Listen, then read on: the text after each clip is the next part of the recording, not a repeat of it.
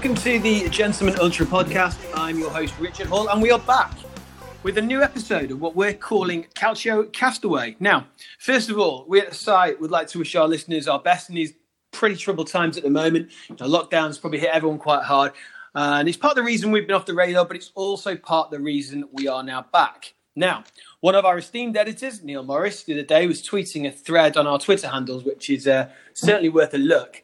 And he was asking our readers to reflect on some of their silly, our favourite goals.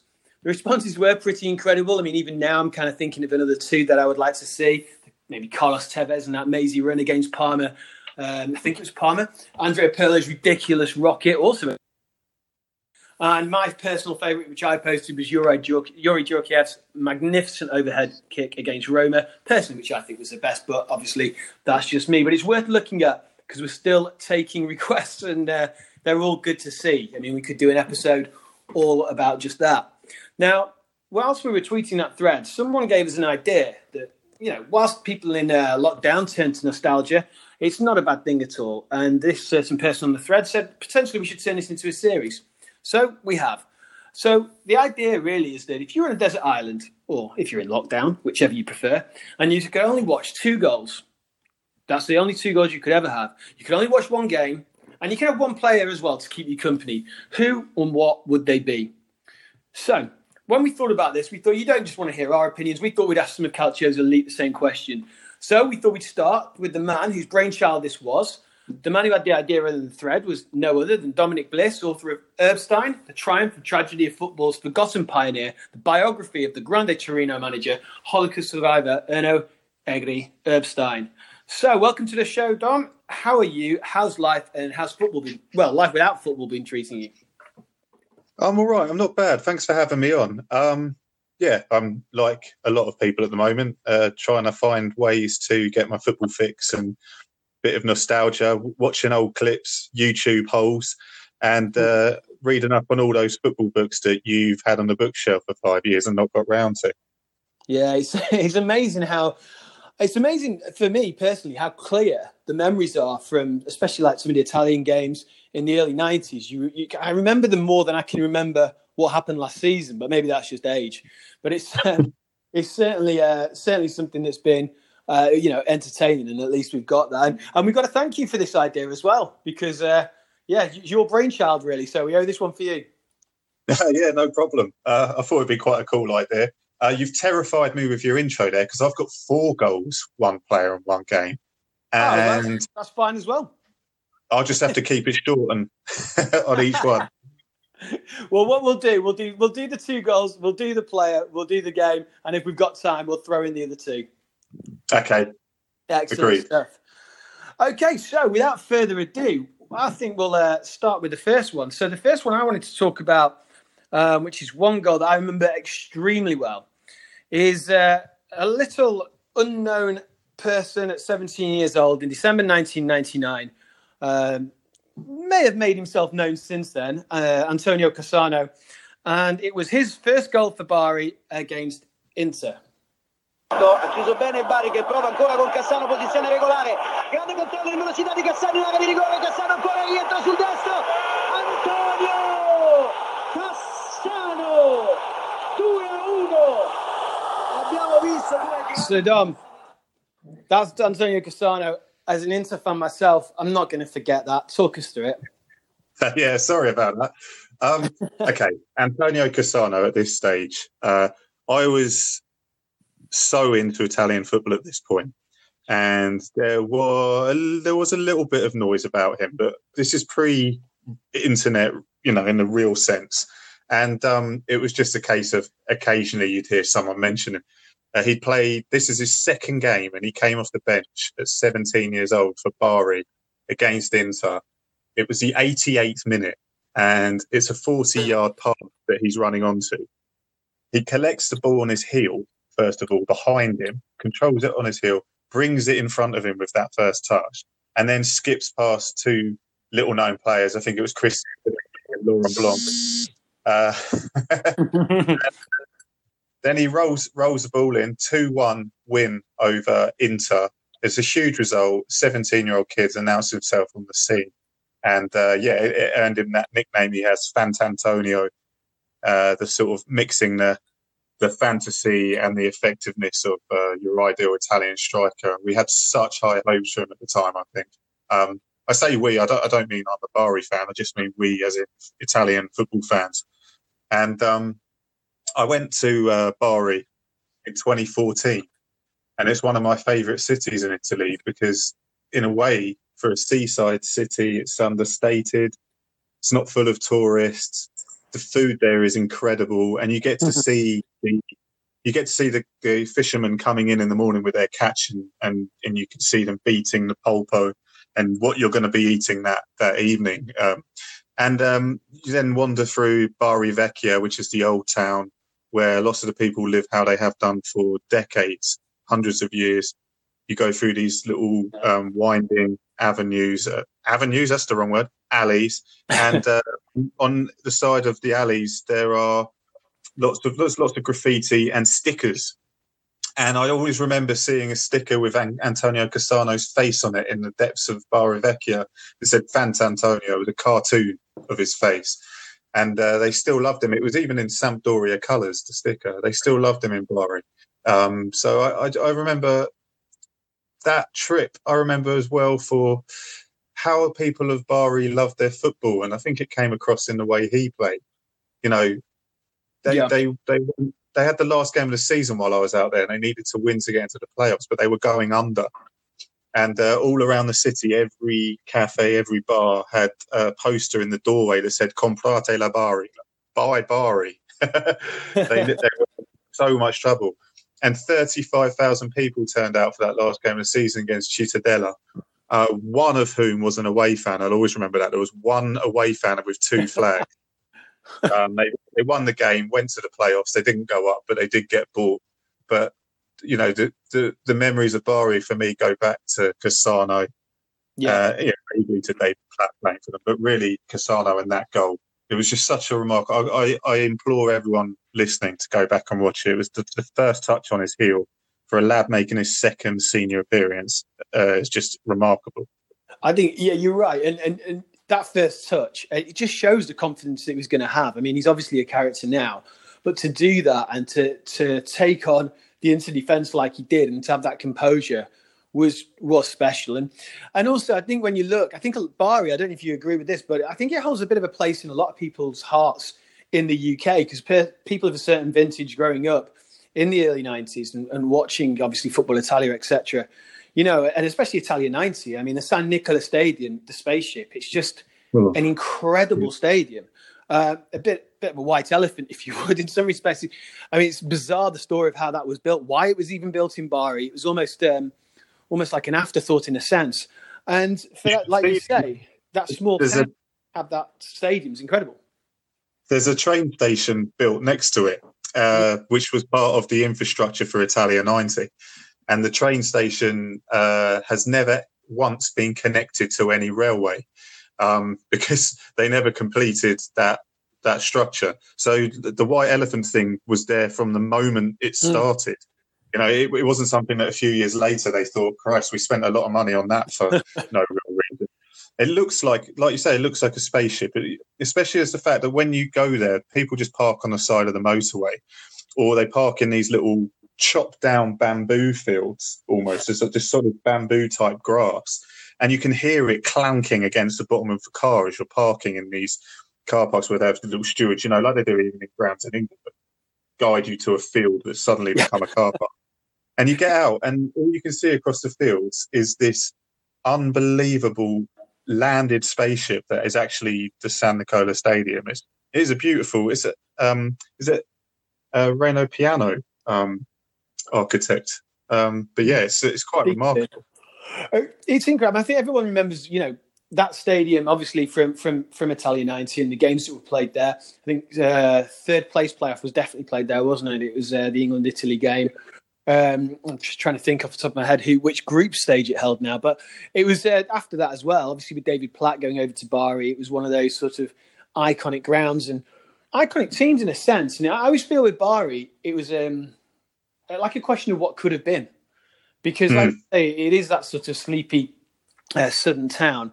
But that stadium and what it was, if they'd have really put the infrastructure in, uh, you do think that Bari could potentially have been a team that could have stayed up for longer. But just before we leave that, I mean, that team that uh, Antonio Cassano was in uh, when he when he did uh, make that debut and scored that goal uh, against Inter. I mean, that season they finished what 14th. Um, not when you look, it's not the greatest of squads. I mean, they've got the the goalkeeper who I think was uh, it's, uh, Francesco Mancini, who I think was ex Foggia, and they've got. I mean, Phil Masinga's in that squad. You know, yeah. I always forget that he was at Bari. They always tended to get one or two players who you just thought, oh wow, can't believe he was there. But I mean, realistically, um, you can understand why um, the the fans at Bari just think of him like you said there, and held him in such high regard because I mean he was one of the real serious talents to come out of there, wasn't he? He was, yeah. It was it was um, it was the prospect that he held, the promise that he showed that was so exciting about Cassano. We look back now and we probably think he flitted around the clubs a bit. He didn't take his fitness as seriously as he might have done, and what could have been to to a degree. Although he still achieved some big things, but there's a sense of what could have been. But I like to remember him as the the raw potential for the promise and the excitement that that he burned with in those early games. Yeah, absolutely. Right. Well, we're going to continue that journey then with uh, another goal here. Um, this one is from 2009 um, in a Sicilian derby, Palermo versus Catania. Di Morimoto aveva giocato bene tra i due gol, costruendo anche due nitide palle gol. Adesso il morale non assiste alla squadra di Ballardini. Intanto c'è questo incredibile. Che gol! Che gol! Non ci credo! Mascara meglio di Maradona e Beckham! Now, the bit I love about that commentary is right at the end when the commentator yeah. just compares Kim Mascara, who scored that goal, to Beckham. And I mean, talk us through it and tell us why that comparison's there. Yeah, it's one of those audacious long range dippers where someone on the halfway line, Peppe Mascara in this case, the uh, Catania player, just a, a, player with so much cheek, so much sauce. And he's just basically absolutely levered one with his laces up in the air, Big Dipper, and it's dropped down over the goalie and in. And uh, I just remember being outraged by that goal at the time. And uh, obviously, it was a Catania team that introduced us to um, the fact that Sicilian football had more depth than Palermo. Um, you had that little period where I think Messina were in Serie A at the same time, where there were three Sicilian clubs mm. in there. And I don't know, I found that Catania team quite exciting. Um, but even after that, it's another place I visited, um, and they were still banging on about it five years later when I went. Uh, you know, I, I, met I met my friend Sergio for some drinks and his friends, and uh, they were getting the phones out and showing me the Mascars. I was yeah, yeah, I remember, I remember, but they, they still wanted to show me that and the um and the win against Mourinho's Inter as well. They, they were so proud of those two things. Um, but that goal, I, I love the audacity of it. There are better goals, but I just think that the goals that surprise you when they go in and make you kind of utter that high pitched noise where you're just, yep. I can't believe someone could have done that. Uh, for me, they're the most exciting in the moment, and that's why I picked Peppe Mascara's goal. I think with that one as well, when he hits it, it only just goes in, doesn't it? It sort of has clips off his yeah. onto the crossbar, and for a second, even with the commentator, then you can hear him sort of just pause, and then there's that realization that yeah, that was because anyone apart from the Palermo fans in that game who saw that get hit, um, you know, would would be like, wow, okay, you know that that's special. And it does stick in the mind. And funnily enough, um, it's like uh, Fabrizio Miccoli for Palermo when he hit one from like that sort of range as well. You know, it's that sort of that goal where you just go, wow. But for me, that's that one's special as well because that, like you said, that Catania team at the time, there was something about them. I think for me, it was they were exciting because football in Italy had gone through the doldrums with uh, Calciopoli, and there was, you know, okay, the World Cup win was there, but it really was picking itself back up off the floor. And a lot of these more provincial clubs, then, um, you know, there were some clubs that just came to the fore a little bit, and but they're always Catania always had that feeling that they were different. And sometimes when you get, especially with it being the Sicilian club, you know, I think it was one. Just looking now, I'm just looking at it. One, two, three, four, five. I think it was seven or eight Argentinians in there you know, in that squad, and it's it's, it's incredible. Um, and they just had that. Uh, I don't know that that bit of bit of skill, a bit of ruggedness as well. And I think that it's the nearest time that that team for me sort of um, was the team that really sort of stood out and represented what Sicily, Sicily is as a country. Uh, Yeah. it, was, it was quite beautiful, but also quite rugged, and it had, it had a bit of bite to it as well. It's elemental, isn't it? They had the um, the, even their kit is elemental. It's it's that bold red and blue. They're both so different to the reds and blues you see on other shirts. It's like a scarlet red and this this vibrant blue, and they represent the sea that surrounds Catania and the lava that that it was built from from Etna. It's you know, it's in, if you go there, you can see. I went there and Etna was slightly live, and so you, at night you could just see the top of Etna glowing with lava, and um, the whole town is built out of the lava or magma, um, and it's it's it's what it lives. That's how they live. They live by the magma and the sea, and so their kit reflects that. It's so atavistic, and that Mm. kind of, as you say, that that reflects Sicilian culture. It reflects uh, Argentinian football, I think, as well.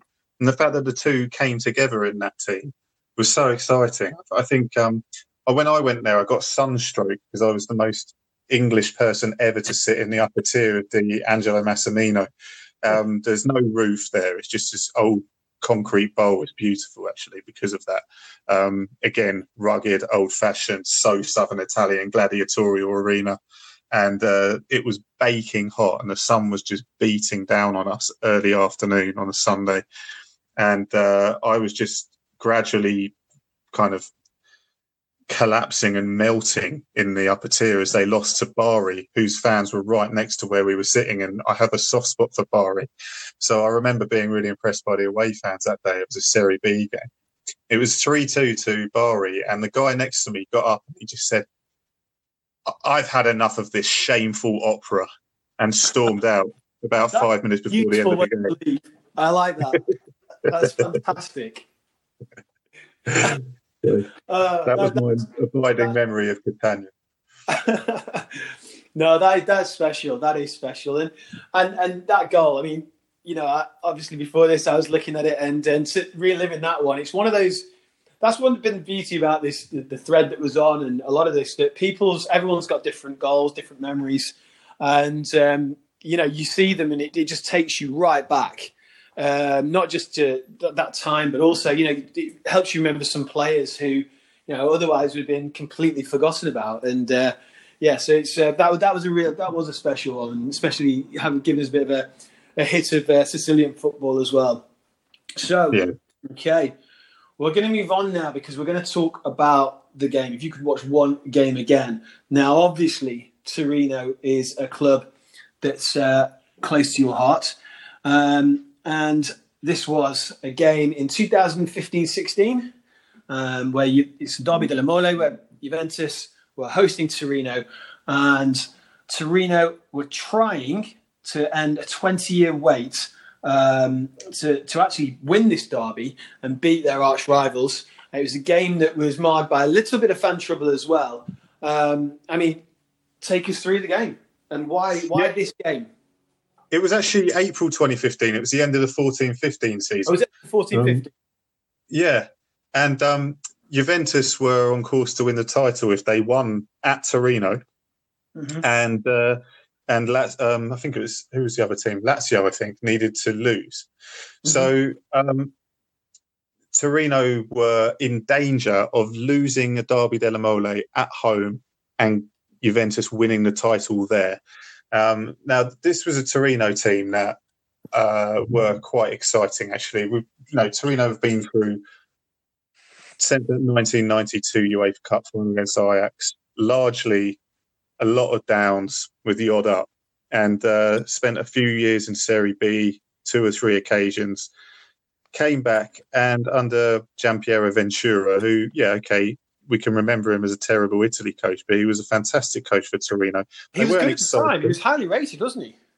Yeah, they weren't exciting. That was because he was just this experienced, pragmatic manager who knew how to put a team out that were hard to undo.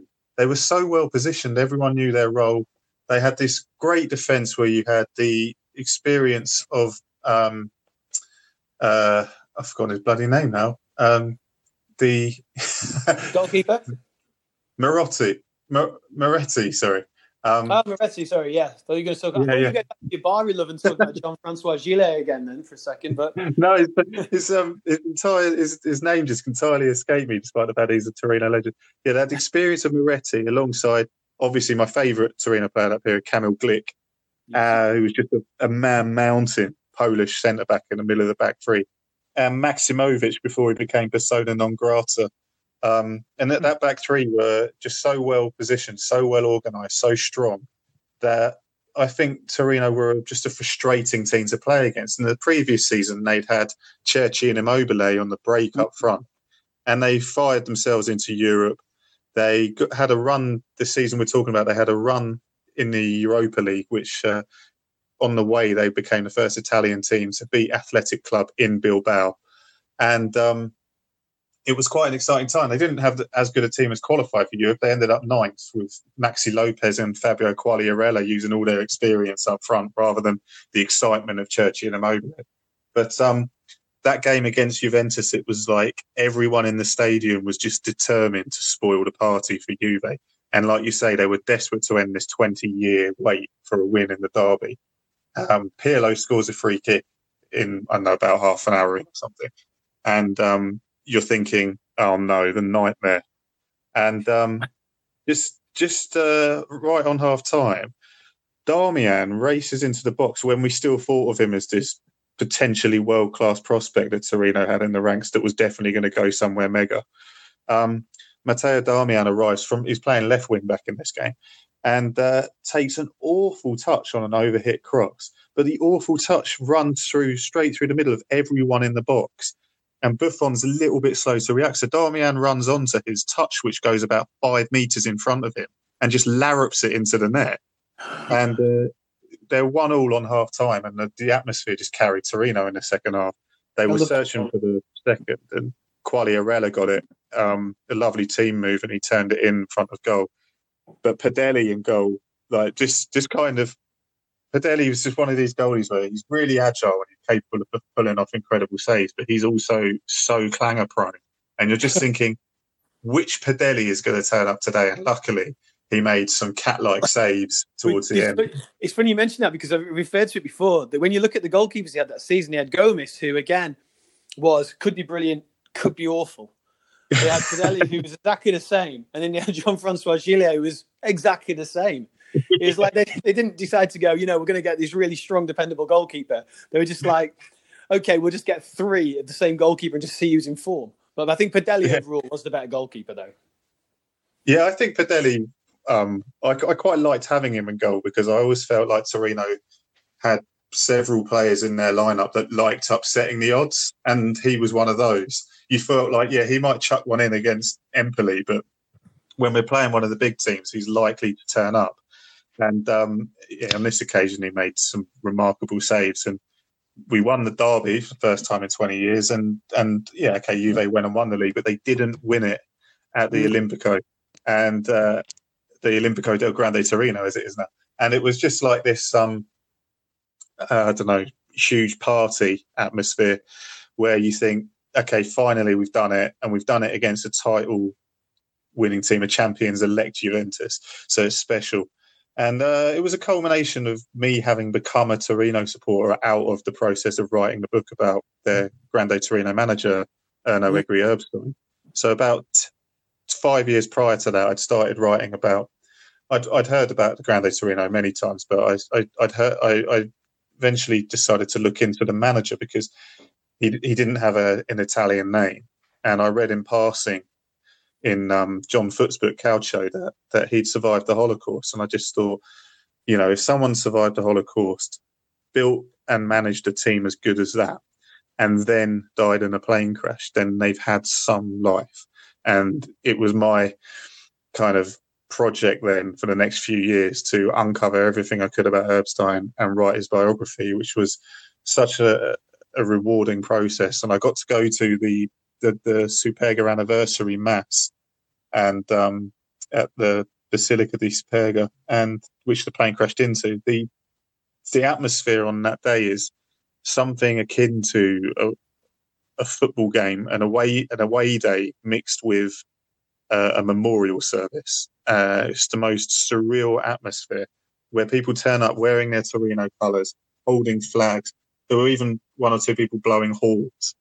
And then you get into the, the church and suddenly everyone kind of comes down and there's a disrespectful silence during the service. And you see the family members of the team and the, the management. You see people who, who knew them, you know, relatives. And, um, it's so moving. The, the first team then come in, the current first team then come in. The captain reads out the names of the players who died that day, or the names of the um, people who died that day. And um, at the end of it all, you're just left with this sense of how can a team be so well remembered and so well regarded so long after all this stuff happened? It's something magical and unique that Torino have built out of a tragedy and I could never do anything but support that team after mm. that. And the culmination of all of it was this win against Juventus five years later. Absolutely. I mean, we'll put a link to the book. It's a superb book and it's absolutely worth the read, especially if you're interested in culture. But just like you said before, it's just a story of uh, what was an absolutely remarkable gentleman. And a question for you I mean, do you think Torino have ever really recovered from that as a team? I mean, as a community? Because to mm. me, it feels like there's been yes, there's been snippets, but for a team that were flying that you know doing so well with so many su- superb players, and like you described very eloquently, then the the sense of loss that's still felt to this day. Uh, it feels like a club to me that's, especially when you have all the situations about the stadium and when they wanted to return to it back in back in you know from many years ago, and they're turning into a training complex or museum, etc., etc. It feels like a club that's never really, to me, uh, never really had closure or moved on as such. Yeah, they're like a once handsome man who's now defined by a glaring scar on his face, and I think they they probably are proud of that in a in in a sense. It's something that has been incorporated into their identity, and um, I think for for many people, it's a reason to love Torino as a club and to mm. sympathise with Torino as a club. But um, they're not a great club because of it. Because I think essentially they were kind of batting above their average with that team. They they weren't the wealthiest club even then. They had yeah. the best structure, the best setup, the best staff, and they spotted players at the best moment to bring them in before the other richer clubs spotted them and they built everything so strategically with one thing in mind, and that was to steal a march on all the other richer clubs coming out of the war. And as a result, they dominated Italian football for that period. But there's a sense, I think, that perhaps they had peaked even when Superga happened. And and there's a good chance that maybe Mazzola would have gone to Inter. Maybe you know, I'm not I'm not posthumously accusing him of leaving Torino. But I'm just saying, maybe these maybe these players would have moved to to other big clubs. You know, Les Lievesley, who was the coach under Erbstein, he had already agreed to go and take on the Juventus job the next season. Yeah, and and there, there, were there were various there were various things happening. You know, they were trying to build um, from scratch again with another group of young players who all died at Superga as well. And that's the second tragedy, really, of that air disaster is not just that the Grande Torino team were lost, but every one of their young understudies who were being groomed to replace them were lost as well. And um, although, like everyone rallied and they they were able to bring in players who wanted to come and help them regrow afterwards, within a few years it became clear that they were never going to be able to compete at the top again. And uh, apart from one or two specially built teams and uh, one in the late 60s around Meroni and then the one in the 70s that won the league um, with Pulici, and um, and again in the early '90s where they they challenged for the league title and lost in the UEFA Cup final. And I think they've had sporadic spells where they've had strong teams, but since the early '90s, it's been almost impossible for anyone outside the wealthy elite in Italy to compete anyway. So they've probably done in the last ten years the best they could have done. Yeah, no, I completely agree with that. I think that especially when you, you do, like you say, it's in flashes. I was watching the game the other day, and you know, you're looking at teams and one team with Marchegiani in goal and Enzo Scifo, and they give you glimpses, don't they? They give you sort of that hope because I think they're a team that you it's like you said before, it's very difficult not to like Torino, probably unless you're a Juventus fan, because of the history, because of the tradition, and and, and the, the class that sort of surrounds them. And there's always that like glimmer of hope that you want to see Torino get back to not where they belong. I think that just to give the the fans, you know, some uh, hope of uh, of winning some silverware and just adding to that. I think it's more about adding to the history that they've already got. But uh, no, that's a, it's a great a great game um, you've chosen with that one. It's also worth going back in and downloading that and, um, and off YouTube or wherever you want to find it and, uh, and watching that one again because uh, yeah, certainly good atmosphere as well with that one. Mm. So it the last one we've got here, well, for the time being at the moment, we've got. Uh, if you were going to sit down and obviously watch your watch that game and watch those goals with anybody, the player you've chosen will probably be a little bit annoyed because there's no Milan in there, and there's not Yeah. a Milan there. He'd be saying, "Well, what about that? What about that goal against Benfica?" But so you've chosen. tell us who you've chosen and tell us why. Personally, massive favourite of mine at the time. Um, you know, growing up in watching Italian football, for me, he was a colossal. He was just amazing. But yeah, I've tell us who it is. chosen the, sorry, go on. I've chosen the Rock, Marcel Desailly, who's my favourite player of all time. Um, he had this absolutely remarkable combination where you probably think of defenders as being either the stable stopper who positions himself brilliantly and prevents teams from getting a cross in or getting past him, or you have the graceful ball playing defender who brings it out, rolls it here, can probably do a job for you in midfield if you asked him. And essentially, Marcel Desailly was both. And that's why I liked him so much. He always knew that he could go in and go through a player with a big challenge if he had to. And there were times where he did. But he only did it when he had to. And he was never grandstanding. I used to love the way he would take the ball off someone's toe at an angle. So he would approach from the side because he had um as much as as it was pace, I think it was just this unbelievable knowledge of what the quickest route back to cut a player's runoff was. So if someone was through on goal, Desailly would always, instead of just running towards them or chasing after them, he would take a route back that was more direct to the area so that he became an obstacle later for them. And there was one way that he would approach players from the side, nip the ball off their toe, and take it back round to the byline. And then he would look up the line for the pass and start a move that way. I just I love the way he swept the ball off these strikers who thought they were through on goal. And that was when he was playing at the back. I mean, for, for Milan, you could say his best days when he was playing at the, the bottom of uh, midfield as a Yeah. sort of, in some ways, destructive ball winner. In other ways, you know, kicking things off with a, just a simple pass here. And uh, I, I imagine Marcel Desailly in my mind's eye um, pointing. Uh, I just think of him organising, pointing over there. You need to be here. Why isn't someone there? And that just that's so that era of Milan. Obviously, there was a period before under Sacchi where the players had all been told where they had to be all the time, and under Capello they were really well structured as well. But those teams need a player on the pitch, and Capello had Desailly, who was there as the organizer, and then he just, you know, caps it all off by stroking in a beautiful, um, well, deciding goal, let's say, in a uh, Champions League final. Um, just in case anyone wasn't noticing him enough. it's it's funny you mention uh, Desailly in that sort of in that role where it's really well we're not used to players who can play so eloquently in two roles.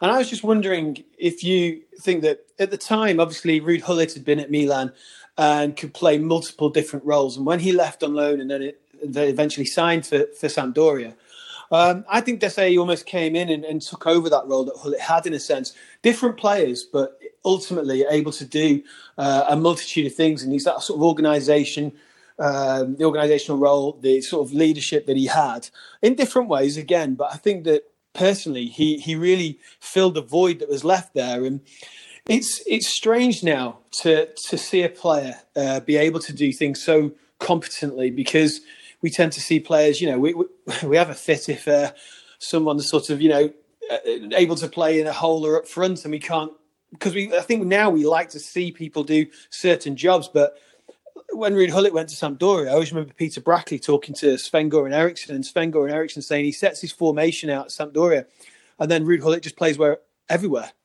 Just plays where he wants. And I'm just like, you're getting your head around that, and you're thinking, so how do you mark that? How do you control that? And I think with Desailly, like you said then, I think it was a little different from Gullit, but he was able to just at Milan. I think that at that time he just was, as you said, the, being a rock. Um, it's that player who's able to completely dominate defensively, but also when he broke out, that's one of the things that always reminds me of him. Is uh, you know if Milan could always were very very good at containing teams and also hitting them on the break. Even in their best days, they wouldn't always you know apart, even when they're under Sacchi, they wouldn't be continually attacking all the time. They would hold it back, even though they wouldn't ever stop going for goals. Um, they did play quite a lot on the counter, and I just think with with Desailly, I always remember him coming out from the back, and I think he's would you say Desailly's underrated? Uh, I think um, he wasn't at the time. He was known to be one of the, he was. Do you remember the Predators adverts for? I think it was ahead of Euro '96. Uh, he was he was the guy who um, controlled uh, an iron ball on a chain, a wrecking ball on his chest, and then volleyed it through the wall in the advert. And um, I think they were just kind of, you know, this guy's got incredible power and a great strike on him. And uh, everyone knew him as this iconic player at the heart of the best team in the world, which is what AC Milan were at the time. So at the time, no. But retrospectively, absolutely. People don't talk about him anymore, which is an absolute disgrace.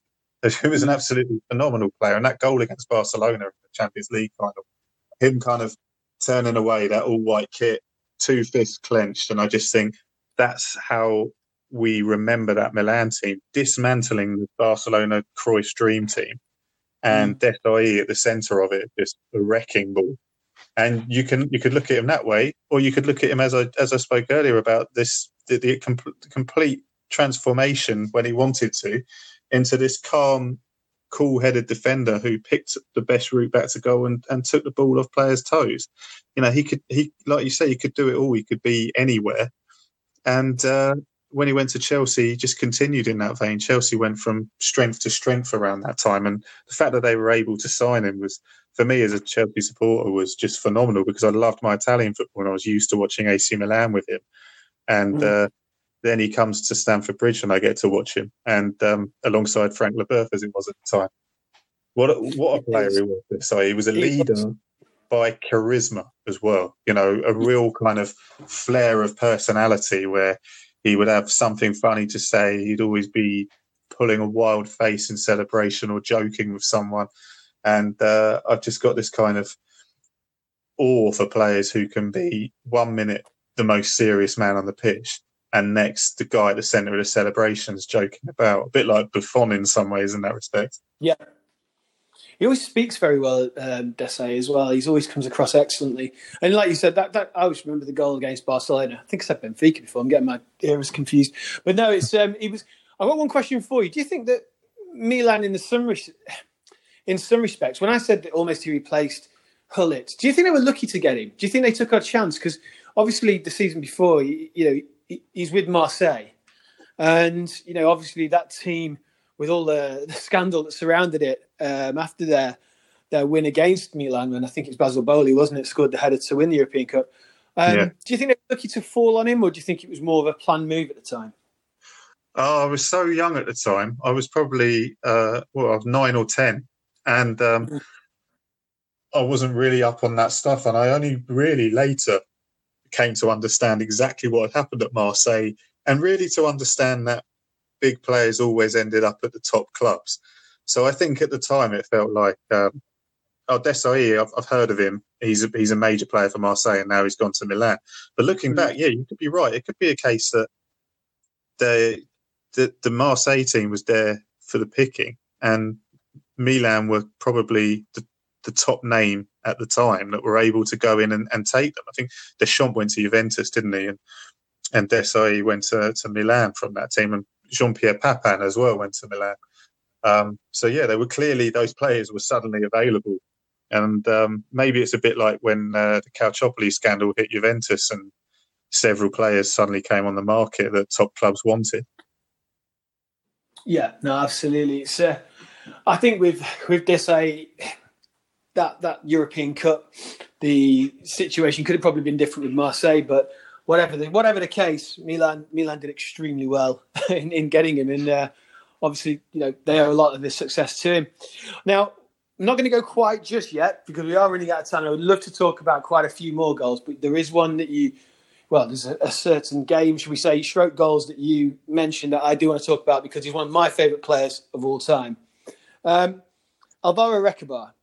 Oh. Uh, f- for me, right, the, normally people will say they ca- categorize uh, Recoba, Recobar, which you prefer. They categorize him as either an absolutely exquisite talent who, you know, won Scudetto with the with Inter, so he's fantastic. Others say he's overrated and lazy, and others would say that he's a talent that never fulfilled his potential. Where are you putting him? And tell us about the goals in the game you want to mention. All of the above. Um,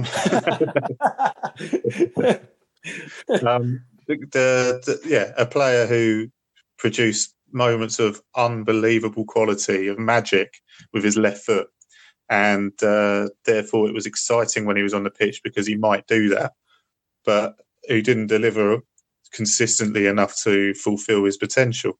Um, and I think that that game that that we're both alluding to, the first game of the season in uh, 97 98, when they went on to win the UEFA Cup and had uh, the run in for the title with Juventus, where we all remember what happened in the uh, in the derby between Inter and Juventus towards the end of that season, uh, with the penalty not given and then the other one given at the other end. But um, the first game of that season was televised in England. It was Ronaldo's debut for Inter after making a world record move from Barcelona to Inter, and I was at my um, nonna's house, uh, she's Italian, um, and we were watching the game, thinking can't wait to see Ronaldo play uh, club football because we didn't watch Spanish football. And um, this guy, this guy Alvaro Recoba scored two unbelievable goals instead. I mean, Ronaldo came came good immediately in the next game and, and went on to score 34 goals that season. But it was um, this first of all, it was just a, a scorching rocket, wasn't it? That he just directed straight into the top it's, corner from 30 yards on the left. I, it's the audacity. I mean, you, you, for me, you know, he's coming. He's come to Italy, little known. Um, you're making your debut with one of, well, arguably football's greatest player at that time, and how did he even? I always want to know how did he even get to do that? I mean, who? Why we uh, the fact that he even tried that for me is amazing. You know, it's like it's like anybody. If a first day at work, if a new job, whatever you want to do, you know, you come in, you dress nice, you're polite to everyone. You don't just come in and bang, but he does, and he's just amazing. He's spectacular. I mean, I remember watching that, and all of a sudden, yeah, I mean, like you say, the hype around Ronaldo was so much at the time. It was it was immense, and then it was almost like you got blindsided by yeah. Recoba. And he absolutely like, well, stole the show off Ronaldo. he scored a second goal as well from a free kick, didn't he? Which was uh, over on the, sort of in the inside right channel and he curled that one into the top corner as well. It was a slightly, it was slightly more measured strike, but it was equally audacious. And what I just remember the final, final whistle, everyone sort of um, surrounding him at the end, and it was meant to be the Ronaldo show. And uh, me and my brother went out to the back where the garages are on these this row of houses, and we were just basically larruping left-footed shots against the garages.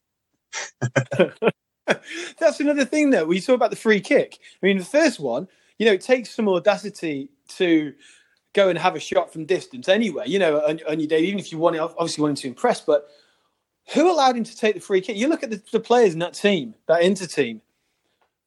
I suppose. Yeah. Uh, do you think? I suppose if he doesn't score the first goal, he doesn't get to take the free kick, does he? But it's uh, it's it's an incredible sort of um, self confidence. But it's strange though because we talked at the start about you know is he a wait, not wasted talent, but is he well yeah is he a wasted talent? Is he someone who um, didn't consistently perform and like you're saying all of the above? Because he has this debut, but next season he's playing in Venice on loan. I mean, that yeah. can I just say that's a whole that could be a whole other podcast about anyone lucky enough to be living in Venice and going to watch Recoba in that setting for a season. I can't even get my head. That's just too much for me. But it's uh, but yeah, I mean, he didn't I mean, that wasn't the norm, was it, with with him? No, and that's funny because the fourth goal I was going to talk about, we haven't had time to, was Oh, uh, we- we can Recoba it. for Venezia, where he took Yeah. a free kick, in uh, looped it into the box, quite quite straight free kick actually. And Pippo Maniero, who was coming from Milan, I think I think it was on loan, I don't know, um, playing up front for them that season, just swiveled and turned on it and volleyed it with his heel into into the goal. Like, I can't believe that goal. And again, at the time, no one was talking about anything else at school on Monday apart from Maniero's goal. And Mancini kind of repeated it, didn't he, a week later? Yes, it is a special, special goal. But and do you know what we're talking about it now because we've got we have got a little bit more time in it. That, like you say, the free kick for the first place was great. But again, there's something about that that team. Um, I don't know whether it's just the city, the kit. It's just special. It really is a special sort of uh, place to watch football. Uh, you know, I've, I've been once, and it's it's it's a fantastic, fantastic experience. But the idea of you know Recoba playing in that that surrounding, but I mean, what? Why? Yeah, again, you know, you're looking at that that goal, and it's it's, it's just the audacity to try it again, isn't it? It's uh, Yeah. it was a special one, and obviously Venezia that season.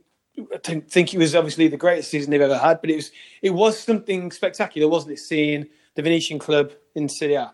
Yeah, and they finished mid-table, but they they produced some unbelievable results and some uh, magical goals. And I think the Maniero one, like you say, it was just someone trying something special in the moment, and it came off. And every few years, someone does something on the football pitch completely unexpected that every schoolboy is then trying for the next week. There was a scorpion kick from Rene Higuita, and then Maniero's flick was was one of those. And I remember uh, we had a game, a school game, the the next week, and a guy scored against us doing it, and all his mates ran off, kind of laughing and shouting Maniero.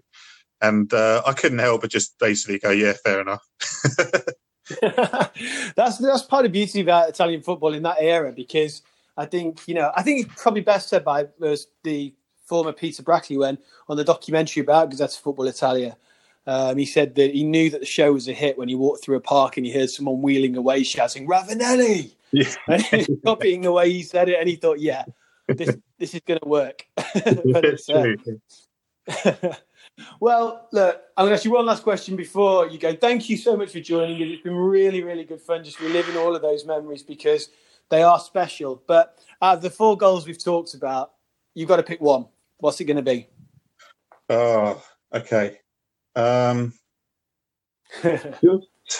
solely because it was so exciting at the time. I'm going to pick Recoba's first goal for Inter against Brescia because I could not believe what I was seeing. It was such a good strike by a man I'd never heard of. that I can, personally, I'm going to agree with you, partly because of bias, but uh, for the club, but also as well just because it was incredible. Close second, I put Cassano actually against Inter um, because again, that would have been for me one of the, the moments when you think, "Oh my god, who is this player?" But yeah, Recoba was spectacular, and that really was a, a superb strike. So, um, like I said, thank you so much for joining. It's been really good fun, and just would you let any of our listeners just know where they can follow you, uh, where they can get your book, and just anything information you wanna you wanna put out there? Yeah, so my um, Twitter tag is at the inside lefty, um, and that's because uh, my I used to have a website called the Inside Left, and uh, the Inside Left was taken, so I added a Y on the end because that's what footballers do when they need a nickname. So uh, it's uh, it's at the Inside Lefty, and you can find me there. Um, and uh, yeah, the book Erbstein: The Triumph and Tragedy of Football's Forgotten Pioneer by Dominic Bliss. That's me. Just type it into Google, and you'll find it uh, from the publisher themselves, which is the Blizzard, uh, and it's also on Amazon Kindle if you prefer a digital version. Great stuff. Excellent. Well, thank you again for thank well not just thank you for being on the podcast today, but also thank you for the idea of this. And No uh, I'm sure we'll uh, have a lot more memories uh, to come, and we'll hopefully have you back on here soon. Thanks, Rich. Cheers. No problems. Okay. Well, that's it for us. Ciao for now.